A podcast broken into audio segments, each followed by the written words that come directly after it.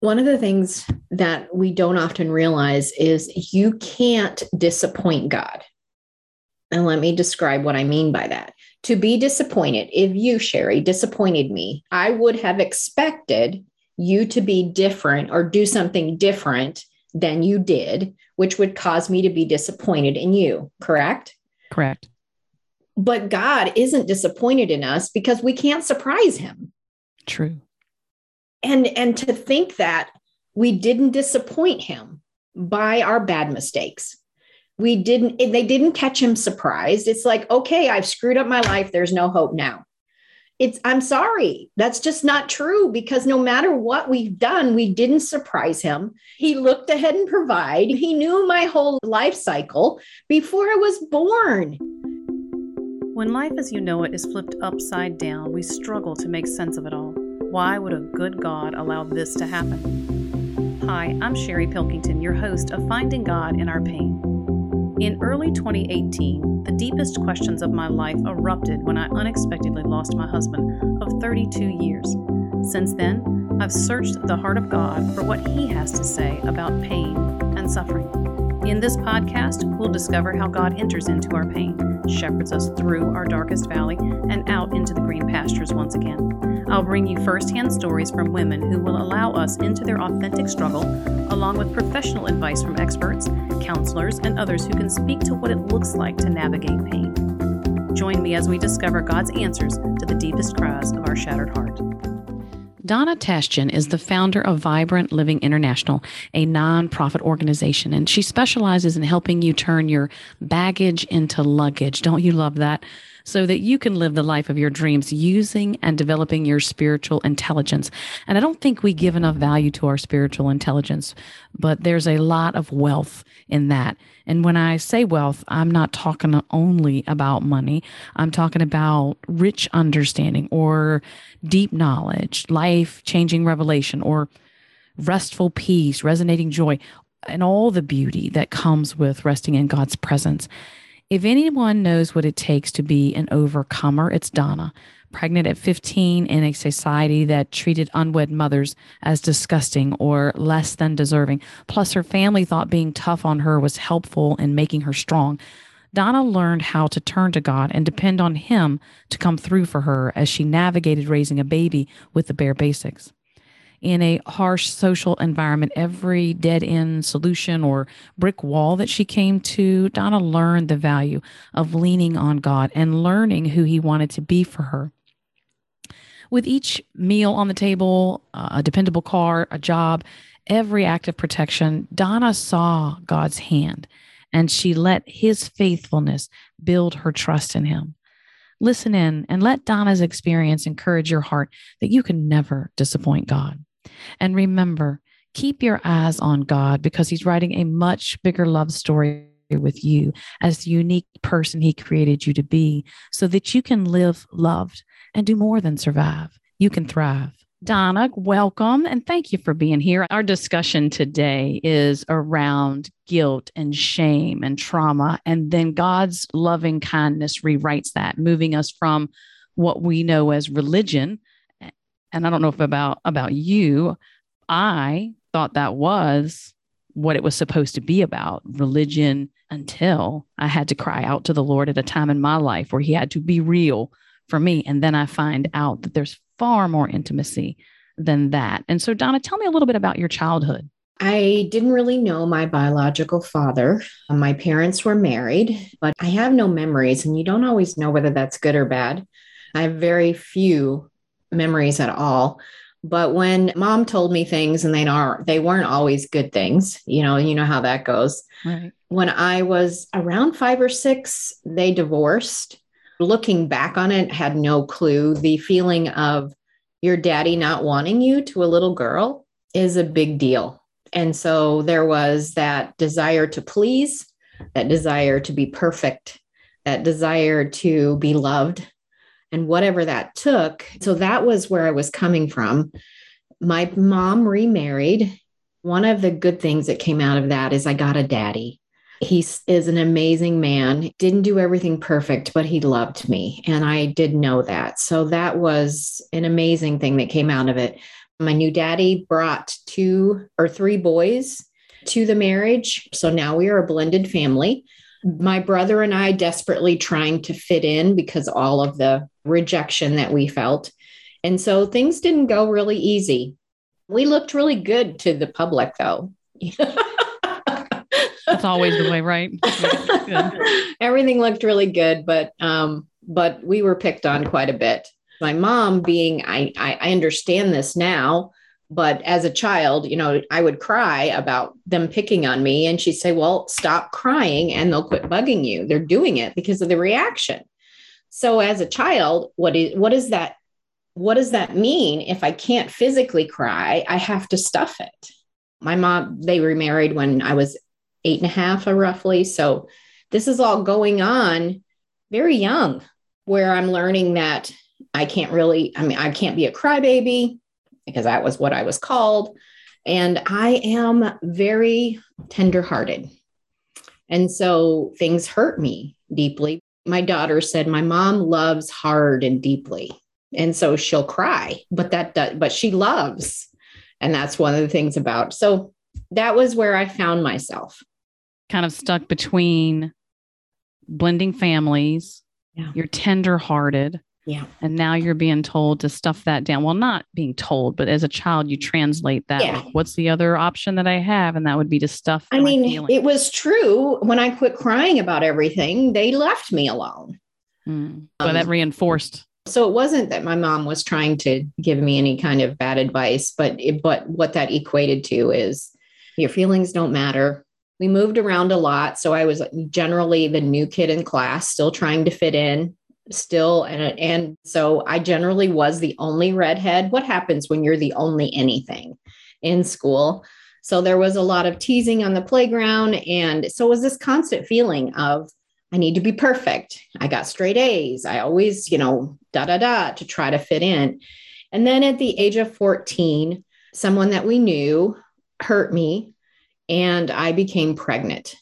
Now I'm definitely not perfect this was not in the days where it, teenage pregnancies when I was a teenager was less a lot less accepted, if you will, in society than it is today. So there was a lot of shame, even guilt when we don't deserve it. We really it wasn't mine. To say that those years were hard, I can't find the adjectives. But if you're listening and you've been through abandonment, rejection, feeling like you're not good enough, you know there's just no adjectives to describe that despair that you feel in your heart. And that's the kind of wound that goes deep it and does. it takes years to overcome. Those bruises from sticks and stones, they go away. But those words, yeah. Yeah, they go deep. Yep. And so it's something that even I over abandonment need, and I just got some recent nice healing there, but it's heals in layers. And, it does. Um, and that's where I find myself with abandonment. But I'm 50s, late 50s. So, yep. And just getting another breakthrough on abandonment. But God's still willing to enter into that pain anytime I'm triggered.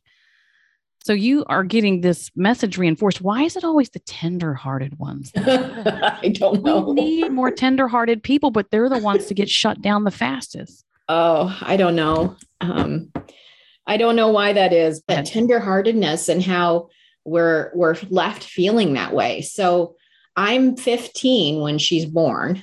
I had a little girl. And there was a lot of remember how I said we looked really good to the public. So my mom kept me hidden for her own reasons but i interpreted it as, as you're embarrassed about me and your shame you know shame and all of that kind of stuff. But something about teenage years, if we're feeling sad, it's not a 10, it's a 100. right. I'm like, everything is intensified during the teenage years. And that's when I was going through all of this. And this is the days before internet. There was no cell phones, there was no internet. So the isolation and loneliness. And then the hormones, I, the hormones and, from pregnancy, oh, they're kicking in. all in. of that was going yeah. on there was really no education about what was happening to my body. I had no clue, even going into labor, what was going to happen. There just wasn't. Unless you went to the library, you couldn't look it up on the internet like we can today. What a scary time, though. Isolation, all of this is going on emotionally, hormonally. You've been told, you know, to stuff it down. You've got guilt and shame piled on top of this. Society is treating you like you are, uh, you know, need to be hidden. And Right. um, of course, your mother's being, like, I know for us, we respond to society, right? And we act out according to how we think Yep. society wants us to act. And so I can see why your mother would hide you away and Yep. keep you from shaming the family in public. right. Wow. So, where is the hope here in this isolation? Well, one of the things I grew up in a religious family, and to me, that's a big difference between religion. Religion, when I say that, I mean rules of, of standards. Again, trying to be perfect, something that you're always trying to attain. We never quite get there. But one of the things that I encountered at 12 years old, I had an encounter with God that eh, created the beginning of me developing an actual relationship. And when I was all alone, he was all I had. I couldn't really talk to my mom because remember, I can't tell her how I feel. It, that's been going on for years. And so I don't know whether she would have really been able to listen or not, but I had been conditioned, maybe a good word, to not share how I felt. So God was all I had. I spent most of the pregnancy crying. One of the things that that did is my daughter that I gave birth to cannot stand if anybody makes me cry. Really? It likes it makes her off the charts as. She does everything in the world not to have anybody make me cry. She will come out fighting. I'm just like, I'm really okay. That's sweet, though. She's going to protect her mama. yeah, she heard me crying almost all my pregnancy that I was aware of. And so, but during that time, I reached out to God. I had music. That's one thing I had. I had my Bible and I had conversations with him. And they weren't our Father, thou art in heaven. You know, they weren't those kind of prayers. There was like, oh God. Right. Crying out. You know, yeah. it's just like uh, the ones that come from your gut. It's Mhm. like, I don't know what I'm going to do. I'm lost. Is anybody ever going to love me? Am I worth anything? And all I can say during the pre delivery times was, is that I just felt his love, that Mhm. somehow it was going to be okay. And I didn't know how. I get very angry with religion because, from my perspective, it stops me from relationship because I'm constantly trying to achieve something that God has already provided. That's good. To me, that's the difference is I don't need to work for him to love me. He already does, even in the mess of everything. And that if you're listening and you find yourself in those kind of moments that I'm describing that I lived through, is that if you call out to him, he will answer you. Do things get better overnight? No. But it's a journey. And it's something about like a friend walking through something traumatic with you. They can't make it better necessarily. God does a lot of that, but it's just walking through those things with him and allowing him to do that. Yeah. Knowing you're not alone. And the interesting thing from my experience is that people try really hard and it does make a difference when they're present and they show their love and their interest in us and their care for us.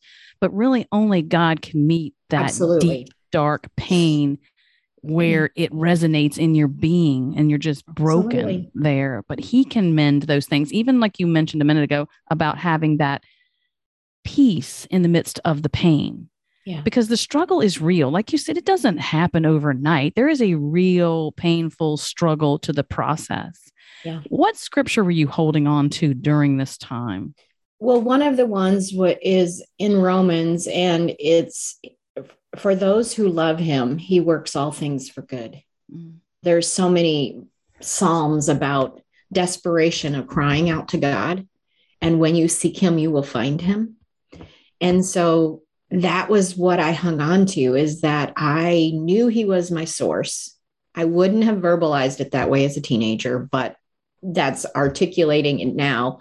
And that he would somehow turn this all for good. Mm. Would you like to hear how it turned out for good? I would love to hear how it turned out for good. We're going to get to that for sure. You've got a lot that really is heartbreaking for a 15 year old who's isolated and facing a real life crisis. Another human being entering your world at 15. So that generation or this generation, it's still, it might be more accepted today, but it's still quite a huge oh, yeah. life transformation. What was your biggest fear? Not being a good mom. Mm. That was one of my biggest fears as I'm a child. My daughter's name is Andrea, and I always wanted her. But knowing that somehow, see, I'm already feeling like I'm a failure. So what if I fail her? Really? So that was one of my one of my biggest fears.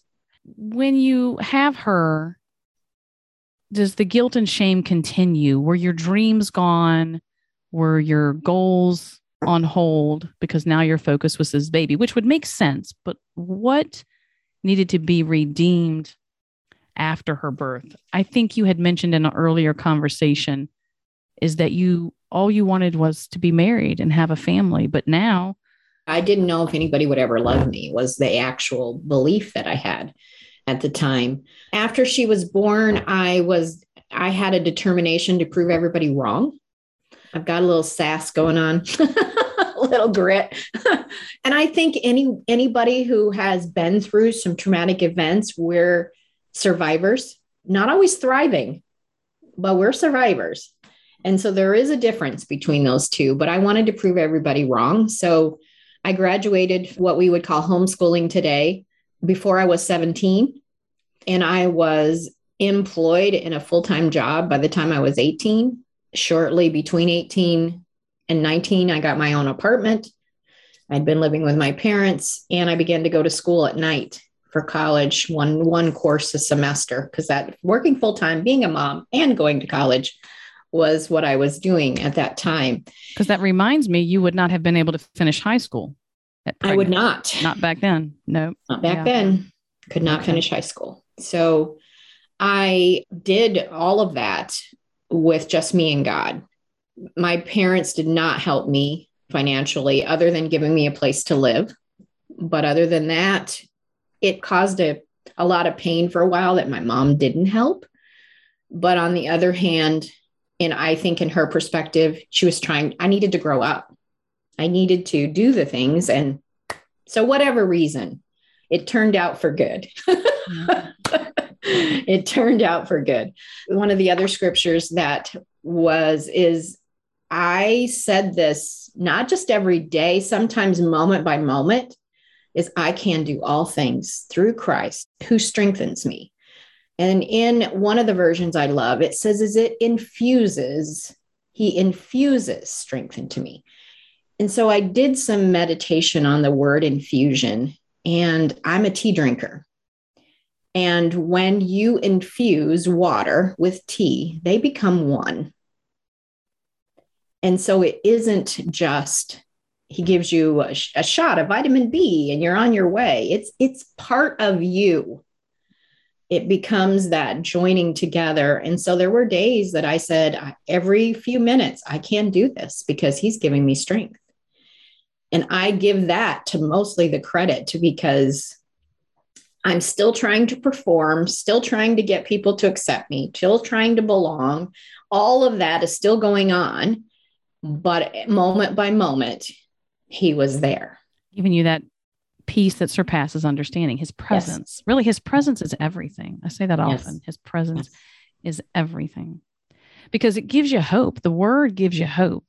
That feeling of his presence gives you it's it can settle you make you feel secure even though things look terrible on your budget sheet. You don't even want to sit down to pay your bills because you know there ain't enough money to pay absolutely. them absolutely. So you're hoping to get married or have you has that dream been dashed like I've got to focus on raising a baby, going to school, making a, no, you know, a job. I was for a long time. I was focused on that. I don't think the dream ever went away, but I dated so many jerks. You know, I decided all guys were jerks. I had decided that it would just be me and my daughter and God, and that I would build a life around that. I wouldn't say that I ever wanted to stop getting married, but God was I was content in that statement. It's like, that's just the way it's going to be is I need to keep myself and my daughter safe. And there's a lot of jerks in the world. And when they see a very young person with a child, there's all kinds of perceptions that are made about that that aren't weren't necessarily true. They weren't true at all. So then when I met my husband, we met in college at night. When I met my husband and he asked me out, I kind of like, not really. told him to get lost. I didn't use it quite like that, but I wasn't like, yes, when can we go? I wasn't like that. it's always the when the right one comes along, you you've given up at that point. But that brings me to this surrender with God. So you lay this dream at his feet and say, you know what? It's going to be me, you, and my baby girl, and we're going to have a good life. I'm going to serve you, love you, seek you. So you lay it all down and then you meet your husband? Yes. so what do you think is about that? That once we surrender, God then moves. That's happened to me several times. I fight too long, I suppose. And then when I finally surrender, then he moves and answers my prayer in some way, shape, or form. Before, when we're trying to do it on our own and we're trying to force things or the other thing is is that when i'm trying to control everything or trying to make something happen that motivation is fear. It is fear based and i had stepped over into trust and faith. To me that is the key of surrender. Surrender just doesn't sound good to the to american people especially. I agree. You know it just doesn't sound good. But what it is is i'm putting my absolute trust and faith. And I'm giving my dreams to Him to allow Him to make them happen because He says He would give us the desires of our heart. That was one of my other favorite scriptures. Is, is that it's not that I, if you give your life to God, He's going to send you and make you do something you absolutely hate because right. that's not love. If you listening have a child and they want to be XYZ, you want to make them happy. And God designed me and he knew what my desires were but i surrendered the d- dreams to him for allow him to make them happen the way he wanted to make them happen. And i was going to trust in that. To me that is real surrender. It isn't surrender that okay fine i'll i'll just give it up and i'll never get it. It's not that kind. It's the kind that i'm going to just trust you with them and allow you to do it instead of me being in fear God is a good father and he does give us all good things. And when we feel like he's withholding something from us that is good, we still have to trust the fact that he is good. And I know that's happened for me a couple of times in my life um, where I even give me gives me a vision and I'm thinking, okay, I'm going to work toward this vision, work toward this vision. Then nothing happens like I thought it was supposed to happen. Yeah. But as soon as I recline in him and look to him to say, all right, where are you going with this vision? And then things change. Things start to happen. I begin to understand him in a different way. I'm uh, learning what he's revealing about himself in the process. And then my desires become his desires in this context of what he was calling me or drawing me into. So surrender is a beautiful thing with Christ, not just surrendering to anyone or anything, yes. but surrendering to Christ. He is trustworthy. I have learned that over the years, granted. A lot of times we're standing in our own way. I don't that. think that I don't I don't really come from the perspective that God is withholding from us, but timing is important. And a lot of times I'm the stumbling block by trying to make it happen the way. And you know, I've said I'm a planner. Okay, I love checklists, I love plans, all of those kind of things. I'm a planner, and I would ha- I have gone to God after you know disappointments in the past, and now we we joke about it. I will say to Him, "Here's what I think should happen in case you need a plan." That's good though. I love that. that and I'm like, like so you know, I, I'm willing to do it your way, but I thought this went up.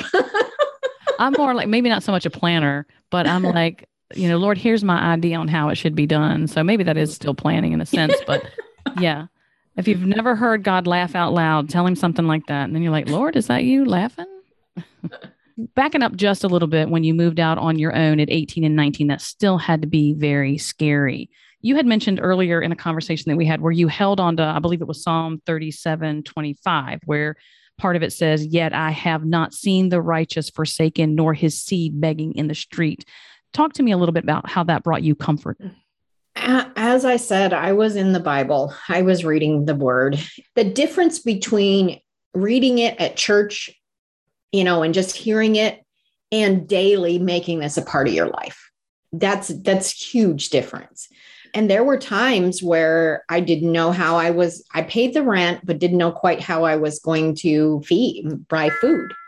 I had applied for in that state it was called food stamps, you know, assistance from the state. I'm a single woman. I applied for it and working full time, I made $1 too much and they wouldn't give me any help. Now, if I, I had stopped and just stayed home, I could have gotten my rent paid. I could have gotten things done, but I didn't. And so I relied on God. And there were days where it was tomato soup and hot dogs, or, you know, things that I still remember a, a can of tomato soup was like 16 cents in those days. We're going back a few years. hot dogs were cheap. And so not that they were nutritious. And so God promised that I wouldn't have to beg, that He would take care of me. And He did. He absolutely did. That's another layer of comfort too, that security that he provides for us. I remember when I moved down at 18, but I, well, I got kicked out of my house at 18 is the real story. Um, and I ramen noodles were the bomb. I mean, ramen noodles, what were they? 16 Absolutely. cents a pack? Absolutely. And I think they fish. were 10, 10 for me. 10 something like that. Okay. Yeah they held you over that can of tuna fish. get that for lunch and yep. dinner. Yep. You're making it. Hey, I had an apartment, I had a car, and I had a job. But uh, you're right. I paid those bills, but I needed to eat. And Eat, uh, eating was secondary. right, exactly. Can you talk to me a little bit about the difference between surviving and thriving? Like, what does it feel like to survive versus when you know you're in this space of thriving? Survive, surviving to me is a constant struggle. It's always defensive or fight mode. It's that constant feeling of, of struggle. I had that for a lot of my adult life, even at, and when I was married, it's that constant feeling of still needing to struggle and still needing to prove something. Thriving is the you use the word reclining. It's learning that I am enough where I am on my journey and learning how to embrace who you are instead of trying to be. And the other thing is embrace your scars, embrace the pain points. This was a story we kept secret. And for me to begin to tell people was a big deal. So, you know, this didn't happen overnight where you're talking about your pain points, but begin to embrace your scars and embrace that they're part of you.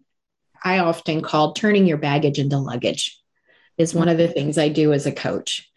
And my baggage is is why did this happen?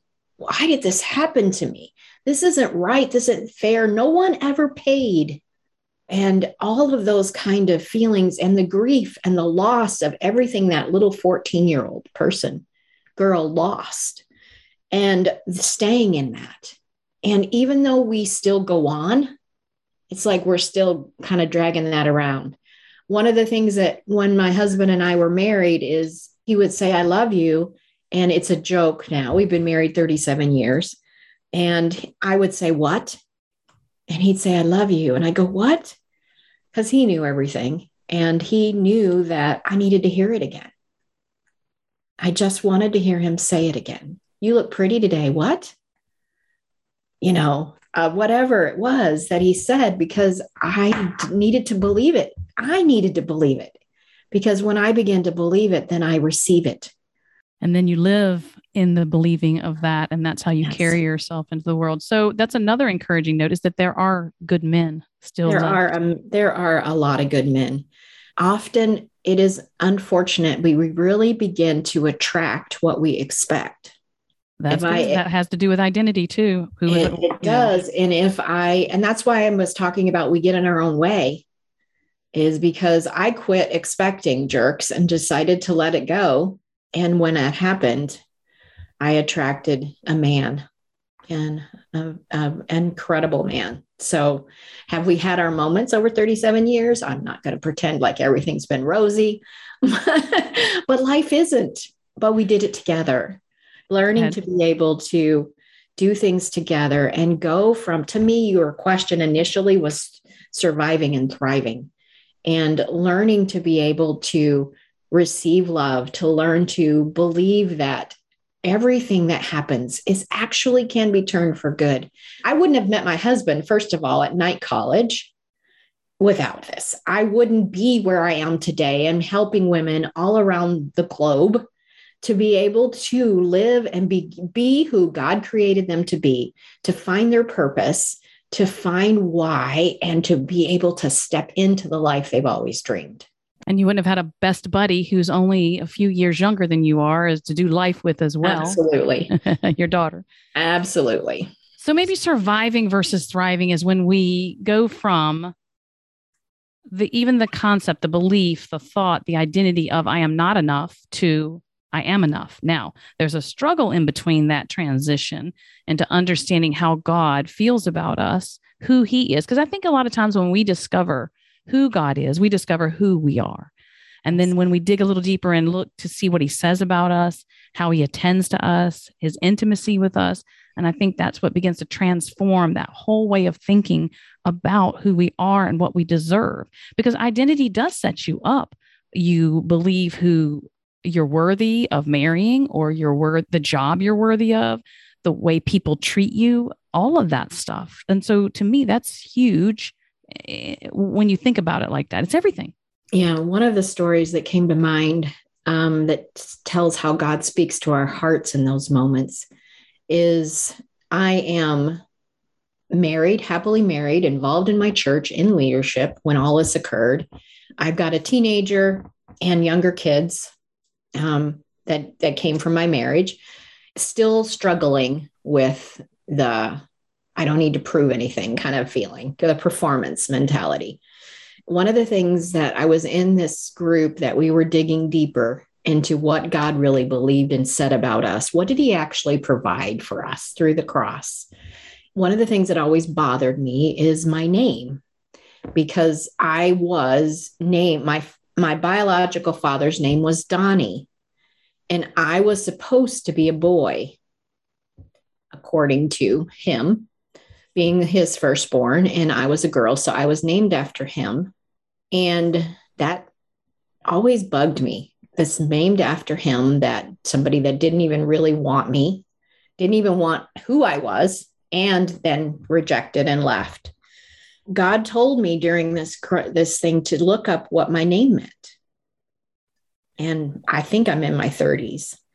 And so I looked it up and it means gracious lady. And he said, What do you what does gracious mean? And it means to be like God. Mm. And he said, They may have wanted to name you after because you were supposed to be something, but I named you after me. And that's so like him and that's the kind of thing I'm talking about. Is like only he could have led me on that path right. to speak something that mattered to my heart that I hadn't told anybody that it bothered me. I hadn't actually even talked to him about it. It was just one of the things that came up, and he led me on that journey to discover that. So I'm trying to live up to Gracious Lady and everything I do and be that woman to everyone I encounter. What a great example, too, of when we press into God for that intimacy with Him and that He speaks into these places of doubt or pain, just like He did again for me with my abandonment issue. Was a precious um, a time of intimacy with Him. My mother had kicked my, well, we, she, she didn't kick us out of the car. We were fighting on who was going to ride shotgun. Well, she got mad told my brother who was a year older than I was, so we I was probably six or seven, and he would have been seven or eight to shut the door. So he shuts the door and she drives off and she doesn't come back. So we stand and we wait, we stand and we wait. She still doesn't come back. So finally we decide we probably should start walking toward home. So we're walking along the side of the street when she finally comes, pulls up, and we get in the truck but she always threatened to leave me places and so now i know that she will leave me places and so that was this reoccurring dream that i had of her we'd be somewhere and she would leave me and i would see her and i would wave and she would look at me and then she would just drive off like she wouldn't even wave or anything, but I would see her lock eyes. So anyway, I asked the Lord, you know, where were you in that moment? Like, why would you leave me all alone? And he shows me a vision. I get a vision and he is walking beside me with his hand on my back and he's looking down at me as if he's talking to me or, or caring for me. And so that right there was just such a relief to me. And it eased I, I feel like that's probably my last layer of healing for abandonment because but you know if i get triggered again then god's got more for me with regard to healing and in an abandonment issue. And i'm i'm prepared for that but i'm going to enjoy the beauty of where i'm at right now and the freedom yes. that i have in this level. So when we press in my point being when we press into god for intimacy with him he has never failed to show me who he is or what I mean to him. So intimacy with God is everything over religion. We can't simply have experience and no knowledge, but we can't simply have knowledge and no experience. So it is that's how you bridge in my opinion, that's how you bridge that religion to relationship. Any thoughts on what I shared? Experiential is one of the things that's missing from religion is the experiencing God's love or experiencing him touching your heart for whatever pain point we have. I call this whole process, I and usually it's around forgiveness because this is another key component to forgiving the people that have, have hurt us is I call it like an onion. It's like I peel it and I cry and heal. And, and then God goes, the Holy Spirit says, okay, that's enough for now. And then a little while later, okay, we're ready. Let's do another layer. And it's not that I didn't forgive or that I didn't do healing. It is a process to be able to go deeper with God and learn that it's, and so that's what I mean by embracing your journey. Is like it's okay. It's like being enjoying the moment that you're in the thankfulness for what we're in. If there's more, there's more. But I'm on a journey and being who I am and being okay with who I am because I'm loved and accepted where I am, not when I get there, but where I am, and learning to do that in an experiential way. Because when we seek Him, we will find Him. This life has wounds and trauma and brokenness but it's God who enters into that. He has no fear of entering into the middle of your hot mess, my hot mess, I should say, and and walking you through it. Like it's his presence that helps you navigate the strangeness of this life or the pain of this life. You're, we he said he would never leave us alone, and he most certainly has never left me alone in the midst of my pain, in the midst of my bad decisions.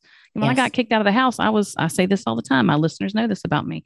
I had more survival skills than I had relationship skills. So I had I was set up to make poor decisions and do things that were not conducive to what God to God's best, to what God had for me. So uh, you know, I get it. And I love that he definitely folds that stuff into our story. He uses every bit of it, doesn't waste any of it. Yeah. So why should we hide from him with it? There's healing to be had. One of the things that we don't often realize is you can't disappoint God.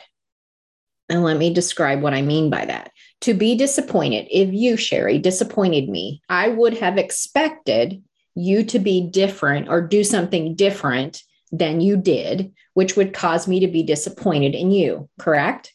Correct. But God isn't disappointed in us because we can't surprise him. True and and to think that we didn't disappoint him by our bad mistakes. We didn't they didn't catch him surprised. It's like okay i've screwed up my life. There's no hope now. It's i'm sorry. That's just not true because no matter what we've done we didn't surprise him. He looked ahead and provide. He knew my whole life cycle before i was born. And it doesn't surprise him. So you you listening you are not a disappointment to god Amen. You're not too far gone. You haven't messed up too much. You haven't made too many bad decisions that he can't make it good. And I know in the middle of it, both you and I, Sherry, have not felt like that was possible. But we've lived a little bit longer than perhaps you listening. And if not, if we're the same age, he can still make it good. It can still turn around. He takes our ashes and gives us beauty, our mourning, and gives us joy. And only God can do that. Hey, if you find yourself sitting in a pile of ash and rubble and dirt. Just remember dirt in the right hands, God's hands becomes new life. There really is no excuse for us to stay in shame and guilt when we have Jesus, when we have God. We bring these things to his feet, we lay them there, and he has provided healing. He has provided restitution. He has provided covering over those things. Not that not that we're immune to consequences for our choices, but God does remove the guilt and the shame for those things. Talk to me a little bit now about how like Joel 225, I will repay you for the years when that were eaten by the locusts. You have a husband who's a fabulous man. So God blessed you with that dream of a husband and a family because you went on to have more children as well. Mm-hmm. How has God restored what the locust have, has eaten for you?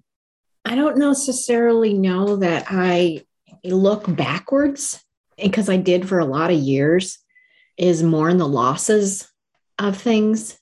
But what I've learned is is that we can look in the rearview mirror and try to drive our car down the road and we crash or I can look out the windshield and be thankful for the scenery in front of me and beside me in the moment Mm. And so to me, the most thing that is restorative is, is that all things can be turned for good and that there is joy and gratitude wherever I find myself today. Didn't always do that so good in the past, but I often talk to people when I'm meeting with clients is they're in that I shoulda, woulda, coulda, all of those kind of feelings. And I'll say, which, where are you looking? Are you looking out the windshield? Are you looking in your rearview mirror and mourning our past? Now, there's a part of grief that we need to mourn. There is a part of that. But most of us stayed in there too long. In Psalms 23, he said he walks through the valley of, we walk through the valley of shadow of death. Well, I've pitched a tent there. I have to at times. I've just, I'm going to build a house and I'm going to camp here, and we're supposed to be moving through it. Yeah. I begin to look for the things that's going to be restorative. I look for the blessings in the future instead of what I've, quote, lost. I look at what is ahead of me. What is, don't let that that period or incident or whatever it is in your life be your whole book. Yeah. Let it be a paragraph, let it be a chapter and close it and yeah. begin to look forward out of your front, the windshield of your car, so to speak. This is beautiful because we can't pitch the tent in our pain and suffering. But there, like you mentioned, that it is important that you grieve it, but we can't stay there. I didn't want to be known for my pain, my grief.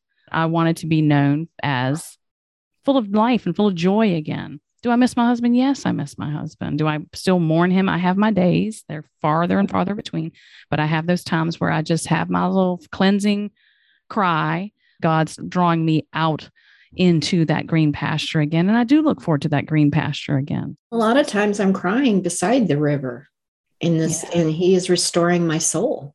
Mm. So cleansing and crying about that is healing, it's restorative, and that He's healing our soul because I, the way I, I, use a similar terminology is, Daddy, this hurts, make it better.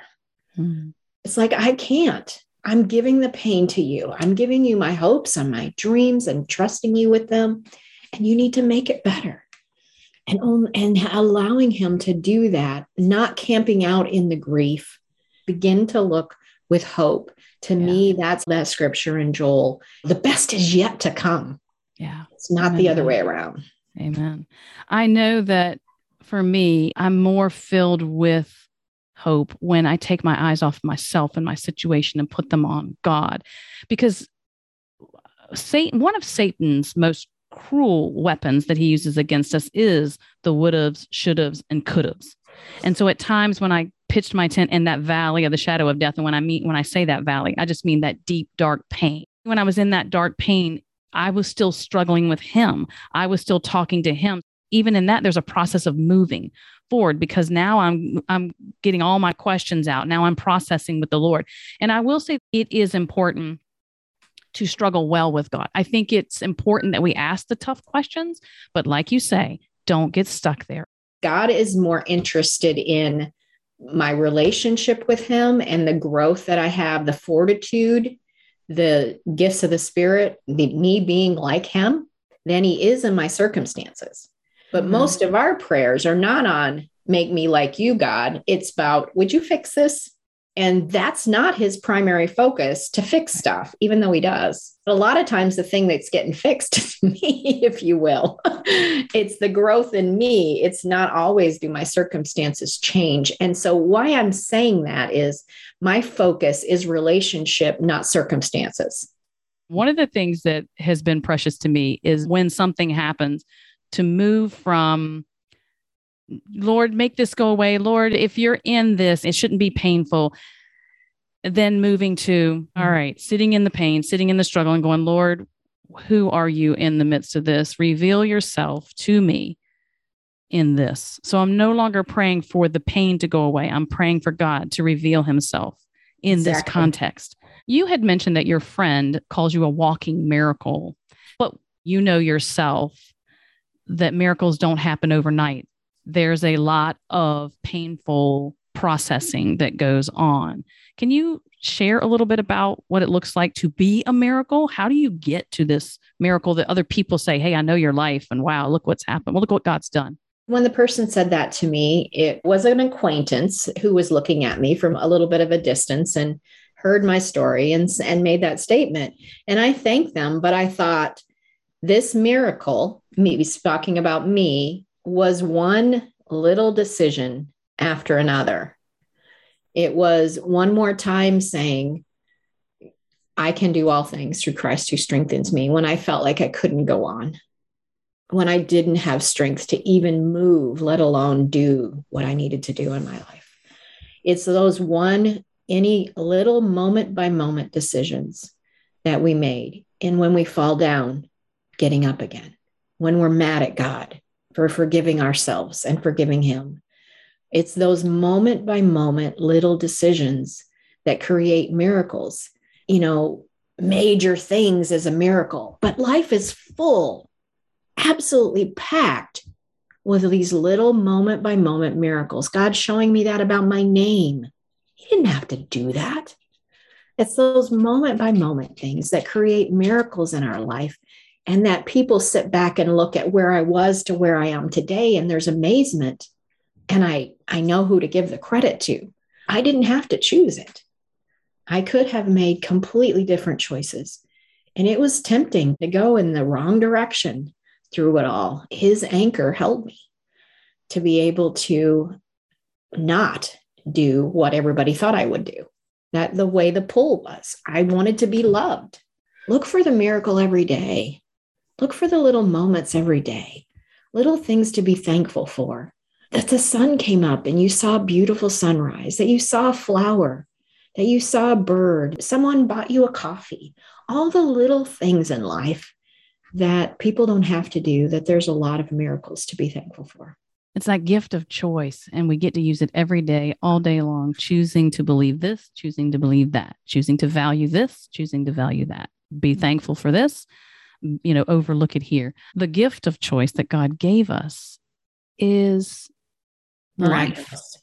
Yeah, it's miraculous. You're right. It's miraculous. And like you mentioned a minute ago, I don't quite understand it, but God's word is living. And so when you use that for your anchor, when you b- choose to believe that He is who He said He is based on His word and that He's going to do what He says He's going to do, there's life in that. There's shifting in that. There's mindset change. Absolutely. In, in rewriting this life, this world with his truth and with his word. Powerful stuff. Yes, it is living. It is not quoting just a book off the shelf. There is something living and energizing and piercing that gets to the root of things that nothing else does. As I look at your story, you've moved from a little girl who felt abandoned, and then there was shame and isolation, and then you know god comes in and gives you hope and he restores dreams and you're considered a miracle. Where has god got you today? What is god using as part of your redemption? The ministry i'm involved in is called vibrant living international. I am a, primarily a life mastery coach. I'm also a minister. But my focus is helping people find out who they really are and what the inheritance is that God has provided for us. Turning our baggage into luggage. so that we can create the life we've always dreamed, learning how to live from our spirit. We're a spirit. How do we live that way when everything in the world is temporal? And how do we learn to live that way and walk? And so we can partner with God in what He wants to do in and through you is what I love to do every day. When you spoke of inheritance, talk to me a little bit about that, what God has given us as an inheritance. I don't think we have enough time. Almost everyone knows that Jesus died. No matter what religion, no matter what their belief system are, no matter where they are, they've heard that Jesus died for us. What does that mean? Is what I mean by inheritance. Because if I had a will, and I do, and I die, then my will is executed. My descendants get whatever I left them. And Jesus died and left a will. It's called a covenant. And what did that provide for us? And all of the things we've talked about today and we've hit on is part of the things that he provided for us. One of my life passions, and I say this often, is one of my life missions is to experience everything he paid for. And I don't know that if I will get there by the time I, I go to heaven, but that's my mission is to live every day like that. And so it's discovering, it's it's things that are hidden that we don't know about yet. What did that mean? And to be able to live in that and create the life that he wants for us. That sounds like a very rich conversation to have because my mind is going everywhere. It's just endless, endless. What he's done, what he's left, and a will that God gives us. And that means both eternally and in even here where you're saying that yes. I want it all. Before I leave here, I want what was supposed to be given to me here. I want it. Yes. So that's pretty exciting because God is the God of adventure. You think he you is. know adventure, you think you like adventure. God has got adventure he's got such a sense of humor from creation and, and, and creativity. And he put it there for us to discover. He didn't have to do that. In science and all of the things that we're discovering, he created that adventurous creativeness in us. Yeah. And so let's live to our fullest potential. Amen, sister. Amen. Vibrant living. Vibrant Living Ministries. Is there anything that I have not asked you about that my listener must know today before you leave? I just want to reiterate again is I'm here if you feel like you want somebody to talk to and to get some more support in wherever you are on your journey. One last question. When you think about some of the dark places that you've been in as a young child or as raising a daughter, questioning God about how am I supposed to turn my baggage into luggage? What is something beautiful that God said to you in that in the darkness? That everything was going to be okay. That I've got you. Hmm. Everything is going to be okay. No matter wherever we find ourselves, that never goes out of style. We've lived in a crazy world the last couple years. There's so much propaganda of fear. There is a real crisis, but there's a propaganda of fear going on. And learning that no matter what, he's got me keeps me out of fear and in faith. Donna has so much more for you if you reach out to her. But if the only thing you remember today is that God is telling you that He's got you, that will be enough. Lean into Him, press into Him, and grow your intimacy with Him as a relationship. Donna, thank you, my friend. I appreciate your conversation today, and I look forward to provide more information about your ministry to my listeners. Sounds great. Thank you, Sherry. Thank you for your time and for sharing this experience with my guest. I hope you have found encouragement for today and a deeper revelation of God's heart in the midst of pain and suffering. We'd love to have you as a subscriber to Finding God in Our Pain so that you can be connected with all my guests as they share their personal experiences and professional knowledge about pain and suffering. And because this podcast is a division of the website A Life of Thrive, for more information and the various ways you can connect with us, please visit the website alifeofthrive.com. I look forward to sharing more transparent stories from the hearts of women who intimately know what it means to have their world flipped upside down, their authentic struggle to make sense of it, and what recovery and healing looks like. Till then, sweet woman, remember you are not alone and that God speaks the most beautiful things in the dark.